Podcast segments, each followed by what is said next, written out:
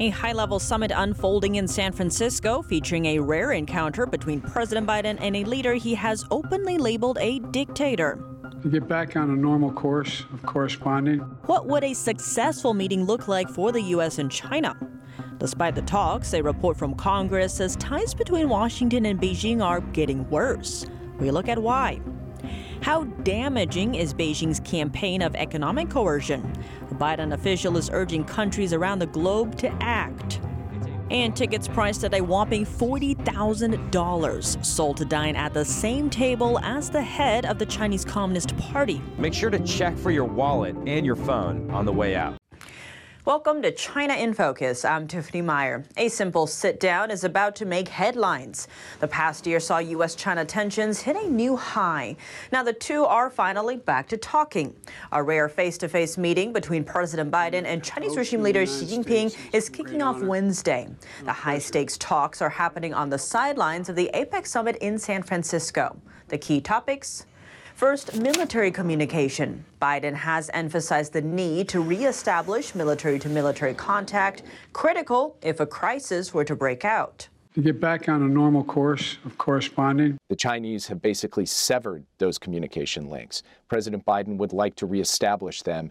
Beijing cut ties in August last year after former Speaker Nancy Pelosi made a visit to Taiwan. The self ruled island is another point of contention. Ahead of the talks, Beijing again announced the U.S. decision to give military aid to the island.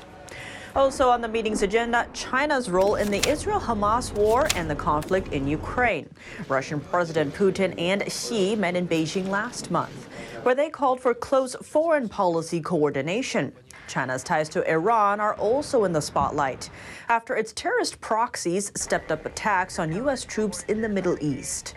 Other expected topics include human rights, the South China Sea, climate, and trade. Amid a troubled Chinese economy, market issues are high on Beijing's agenda. Analysts say Beijing may hope to persuade Biden to ease up on tariffs and export controls for advanced computer chips. To sweeten the deal, Beijing appears to be extending friendly gestures toward Washington. From eyeing aircraft purchases from Boeing to buying up over 3 million tons of U.S. soybeans. China state media have also toned down their negative coverage of the U.S. On top of that, a CNN report says Chinese officials went all out, planning every detail for Xi's sit down with Biden.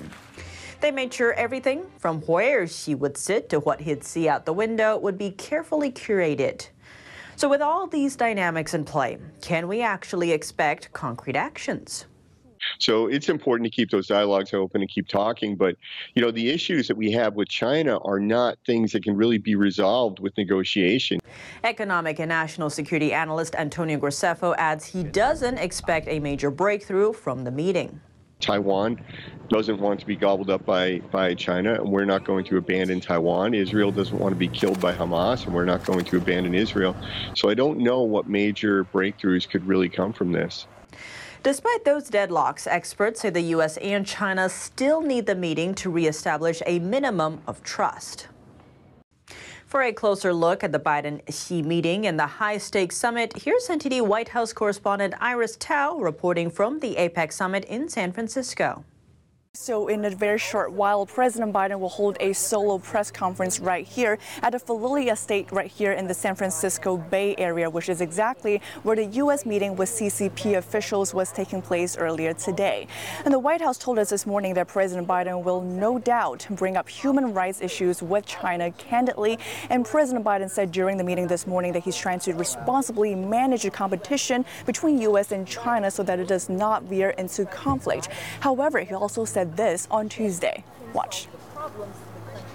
But I'm not going to continue to sustain the support for positions where if we want to invest in China, we have to turn over all our trade secrets.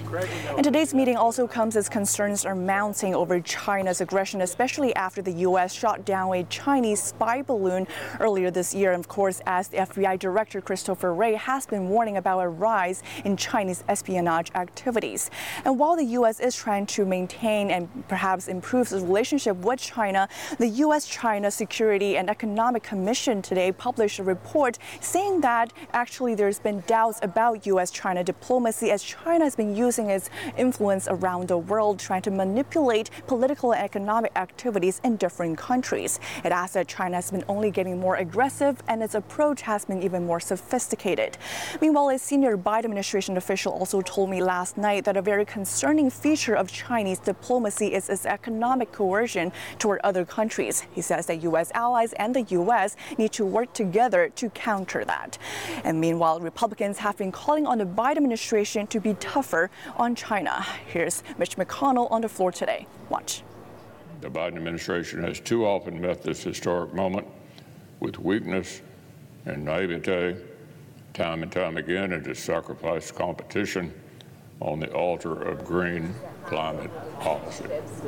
And thus, as Republican presidential candidate and Florida Governor Ron DeSantis published an op ed on China on the New York Post on Tuesday. He says that both parties of the U.S. are mistakenly treating China as a friendly competitor, while in fact, he says, is a hostile Marxist regime that if we allow them to continue doing what they're doing, it's going to exploit our openness and steal more of our technology. On the sidelines of the high stakes meeting, an advisory body in Washington is warning of a heightening U.S. China rivalry. That's despite rounds of renewed diplomatic talks in the last year. According to a report by the U.S. China Economic and Security Review Commission, Beijing has yet to make any moves to better relations. Instead, the regime is mobilizing all resources to build up its military capacity, from missiles to AI, undersea warfare, and space technology. The report says the new normal between the two superpowers will be a quote, continuing long term strategic and systematic competition. If China forges ahead with its global ambitions, the Commission warns it could change the global power dynamic. Aside from the warnings, the report also finds that China is facing its worst economic crisis in decades. To manage the U.S.'s competitive edge, the Commission is calling on Congress to ramp up due diligence on foreign investments and export controls. How much does it cost to dine with Chinese Communist regime head Xi Jinping? With him attending the APEC summit in California, two U.S. business associations have marked up the price. One seat for $40,000. The chairman of the House Select Committee on the CCP calls it unconscionable that American companies would pay to attend. Here's Chairman Mike Gallagher. It's a welcome dinner in honor of CCP officials who are at this moment, in our State Department's own words, conducting genocide against millions of innocent men, women, and children in Xinjiang. So, how does that dinner conversation go? Wow, this uh, filet mignon is a little dry. How's your extrajudicial internment of over a million Uyghur Muslims going? This Sauvignon Blanc is really nice. Congrats on completely crushing civil society in Hong Kong. Remember the willingness of the CCP to weaponize market access and supply chain vulnerabilities along with a penchant for the theft of intellectual property. Make sure to check for your wallet and your phone on the way out. In the video posted on X, Gallagher called on financial institutions not to sign new deals with companies blacklisted by Washington. Those firms were found supporting the CCP's military buildup and human rights abuses. He warned that doing business with the regime carries risks for employees, investors, and Americans' savings. In closing, he added, quote, 40,000 may buy you a meal with Xi, but it can't buy you a conscience. The tickets were sold by the U.S. China Business Council and the National Committee on U.S. China Relations. Worth noting, the $40,000 price tag bought a seat directly at Xi Jinping's table, while a smaller $2,000 purchase granted entry to the event and a seat at another table. The House panel has requested information on the individuals and companies that purchased the tickets and the association's actions regarding human rights violations in China. All eyes are on President Biden's meeting with China's leader this week, but that's not all that's happening with U.S. China talks. The U.S. defense chief is traveling to Asia, hoping to boost ties with American allies in the region. That's to counter the growing influence of the Chinese Communist Party there. Defense Secretary Lloyd Austin met with his counterparts from the Association of Southeast Asian Nations, or ASEAN, in Indonesia Wednesday.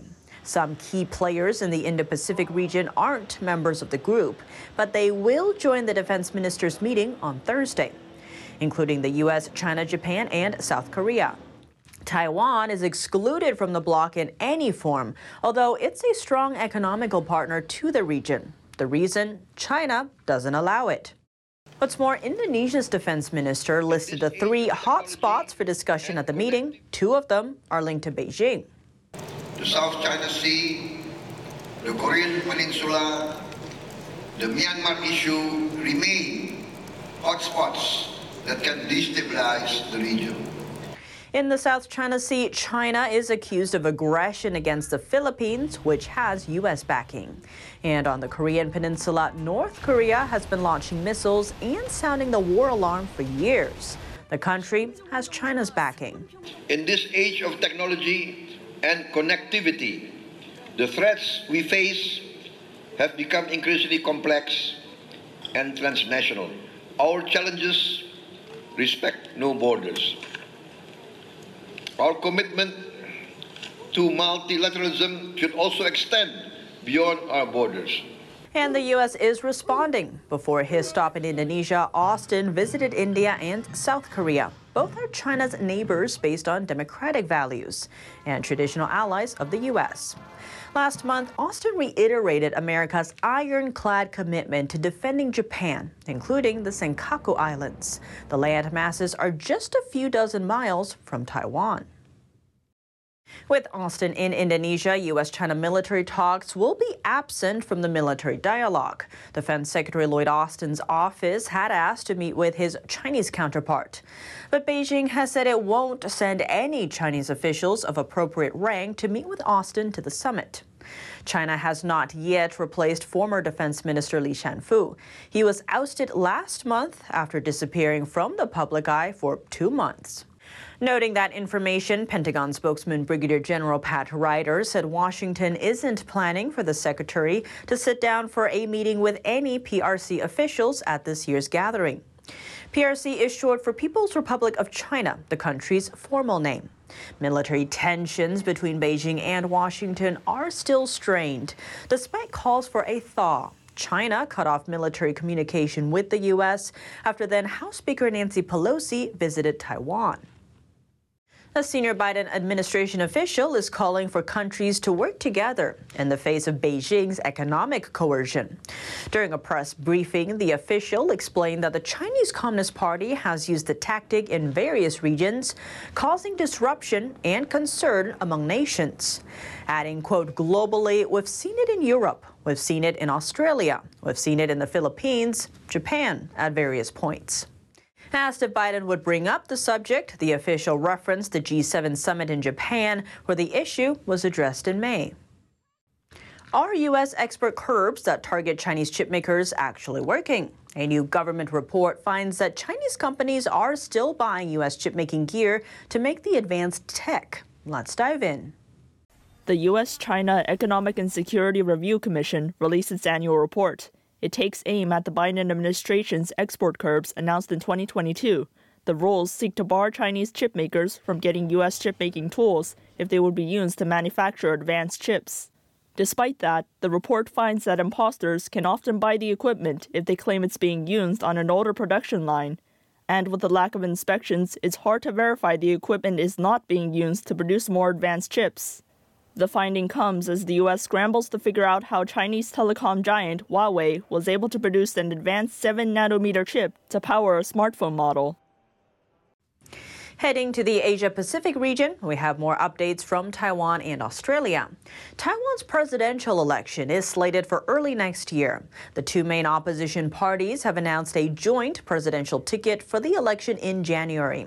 The agreement would bring together the presidential candidate for the Nationalist Party and the Independent Taiwan People's Party candidate. Until now, both of them have trailed in polls behind frontrunner William Lai. Lai represents the Democratic Progressive Party and currently serves as Taiwan's vice president. Unlike Lai, the opposition parties have vowed to renew talks with the Chinese Communist regime. Heading down under, Australia's nuclear submarine program is a likely target of state sponsored cyber espionage. That's the message from the country's digital spy agency Wednesday. The Australian authority just released its latest annual online threat assessment. The report highlights China's role in backing a group of hackers known as Volt Typhoon. The group has targeted U.S. critical infrastructure, including military facilities in Guam. Uh, well, uh, uh, China, we, we, have done an attribution of China, which we, we did uh, in May of this year. Um, there are um, a, a, number of state actors out there which have also at times um, engaged in activity.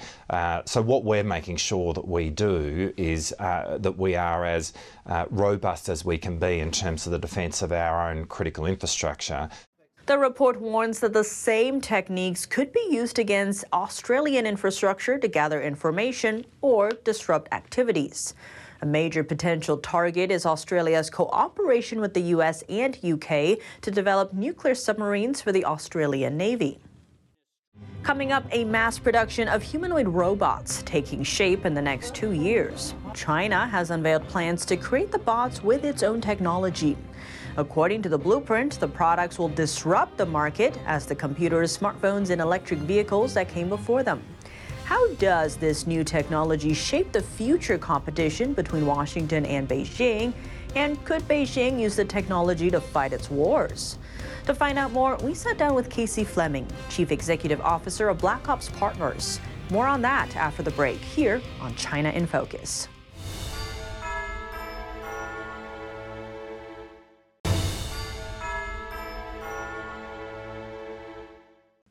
Welcome back to China in Focus. I'm Tiffany Meyer. Beijing is pledging to mass produce humanoid robots with its own technology in the next two years.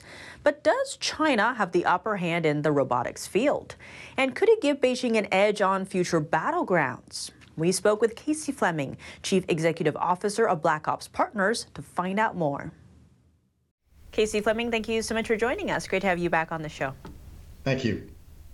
To begin, reports are noting that China is planning to mass produce human like robots. What are the military implications here?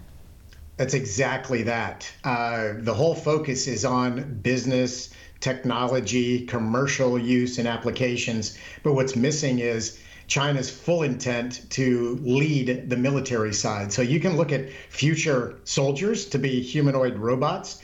And that's where China's focus is, not just to dominate uh, manufacturing and uh, difficult industries like uh, you know uh, harsh environment uh, like like EV cars, computers. Uh, cell phones, that kind of thing. Uh, the military application is where everybody needs to be focused on this thing. Remember, the CCP always thinks in terms of military first and commercialized uh, innovation second. And how will these humanoid robots change warfare? You can actually see that. You think about where we were 10 years ago with technology, 20 years ago with technology, and look how fast it's moving today with artificial intelligence and all that. So you need to you need to plug those two in together in uh, in the formula and understand that it's uh, it, it's a very dark scenario when you're looking at these these humanoid robots that they that are expendable if uh, if if it's in a wartime situation, and they can get van, you know vantage points uh, that human uh, warriors and human soldiers wouldn't have. So the point is, the United States needs to be working with the free world on our answer to that, uh, whether to eliminate that that opportunity for the CCP to use humanoid robots in uh, in the military. Um, uh, either eliminate that or uh, have better robots. On that note, in this sector, who has the lead? Is it the U.S.? Is it China? The answer is both because China has been stealing our IP, whether it's through students in universities or professors in universities, uh, where we actually have partnered with China and given them $30 million grants for artificial intelligence. Um, so either we give it to them through universities or companies where where China invests in companies as well, or they steal it. If they can't get it, they steal it. And uh, um, you know, you just the point is that China has an ex, an extremely uh, uh, extensive cybersecurity capability that uh, that only gets uh, better for them and worse for us by the day. And there is the meeting between President Biden and Chinese regime leader Xi Jinping. What is the message the U.S. should be sending to the CCP?